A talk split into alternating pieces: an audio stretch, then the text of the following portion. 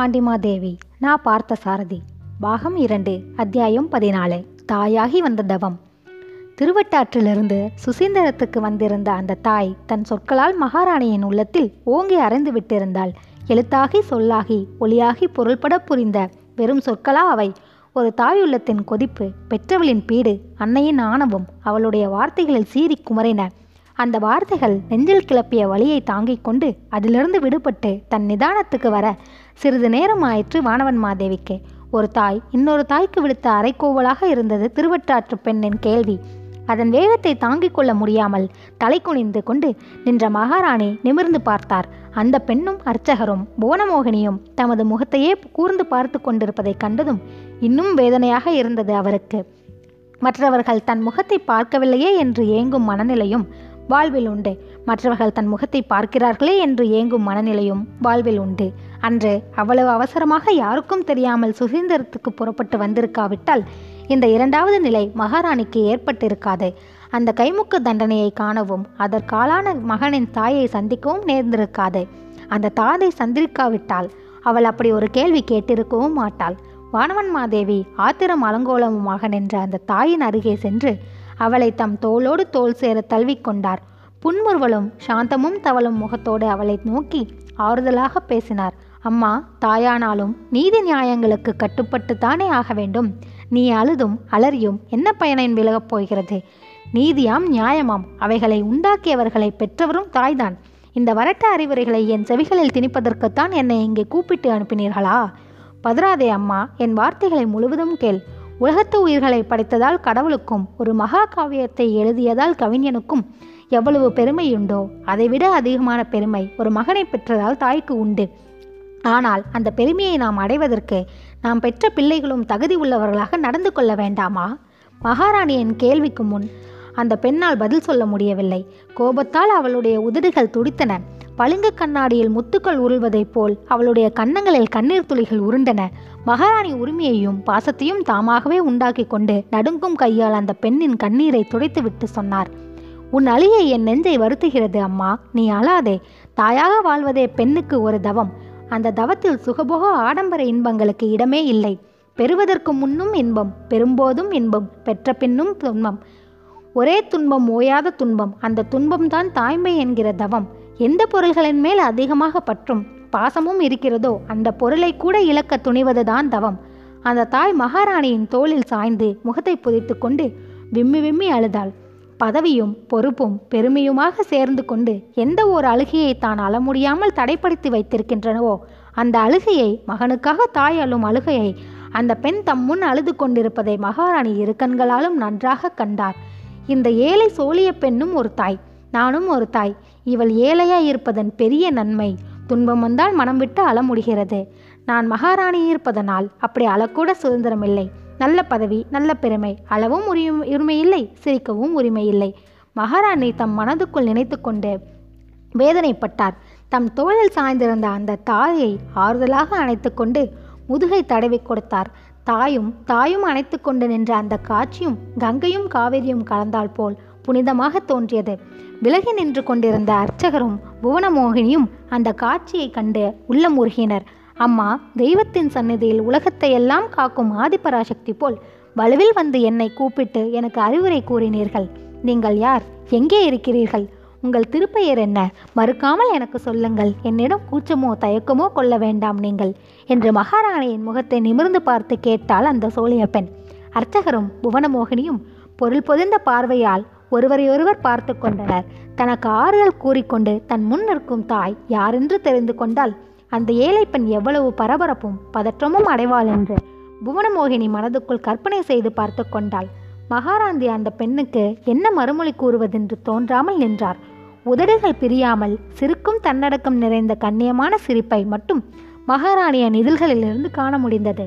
அவருடைய உள்ளத்திலோ அந்த தன்னடக்க சிரிப்புக்கு பின்புலனாக சிந்தனைகள் வளர்ந்து கொண்டிருந்தன. மகனை கொதிக்கும் நெய்க்குப்பறைக்கு பழி கொடுத்து இழக்கப் போகிறோமே என்ற துடிதுடிப்போடு தம்முன் கதறி நிற்கும் அந்த சோழிய பெண்ணின் நிலையில் தம்மை எண்ணி பார்த்தால் மகாராணி. எண்ணம் நிரம்பி பெருகியது. தாய்க்கு பெண்ணாக பிறந்து தானும் தாயாகி தனக்கு பிறந்த பெண்களையும் தாயாக்கி தன் தாய் போன இடத்துக்கு போய் சேருவதுதான் உலகத்து பெண்ணினத்தின் அவலக்கதை. உலகத்தின் முதல் பெண் பிறந்த நாளிலிருந்து இந்த துண்ணும் கதை தொடர்ந்து கொண்டே வருகிறது. இந்த தொடர்பு முடியும் போது உயிர்க்குலமே அழிந்துவிடும். கனமான பெரிய மாங்காய் கனமற்ற சிறிய காம்பில் தொங்கிக் கொண்டிருப்பது போல். தாய்மை என்ற ஒரு மெல்லிய அடிப்படையில் இந்த தொல்லை பழம்பெரும் பூமி இன்னும் தன் உயிர் துடிப்பை இழந்து விடாமல் இருந்து கொண்டிருக்கிறது. சிந்தனை பெருக்கின் ஊடே எப்போதோ கேள்விப்பட்டிருந்த தாயை பற்றிய செய்யுள் ஒன்று மகாராணியின் நினைவில் குமிழியிட்டது. எனக்கு தாயாகியான் என்னை இங்கிட்டு தனக்கு தாய் நாடியே சென்றாள். தனக்கு தாய் ஆகியவளும் அதுவானால் தாய் தாய் கொண்டே ஆகும் அழித்து உலகு.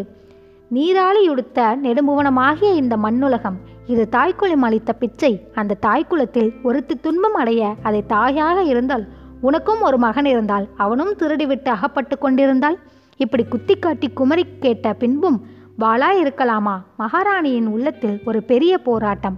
நினைவில் வேதனை சிந்தனையில் தடுமாற்றம். அப்படியே பிரம்மை பிடித்தவர் போல் சிந்தனையிலிருந்து விடுபடாமல் நின்றார் அவர்.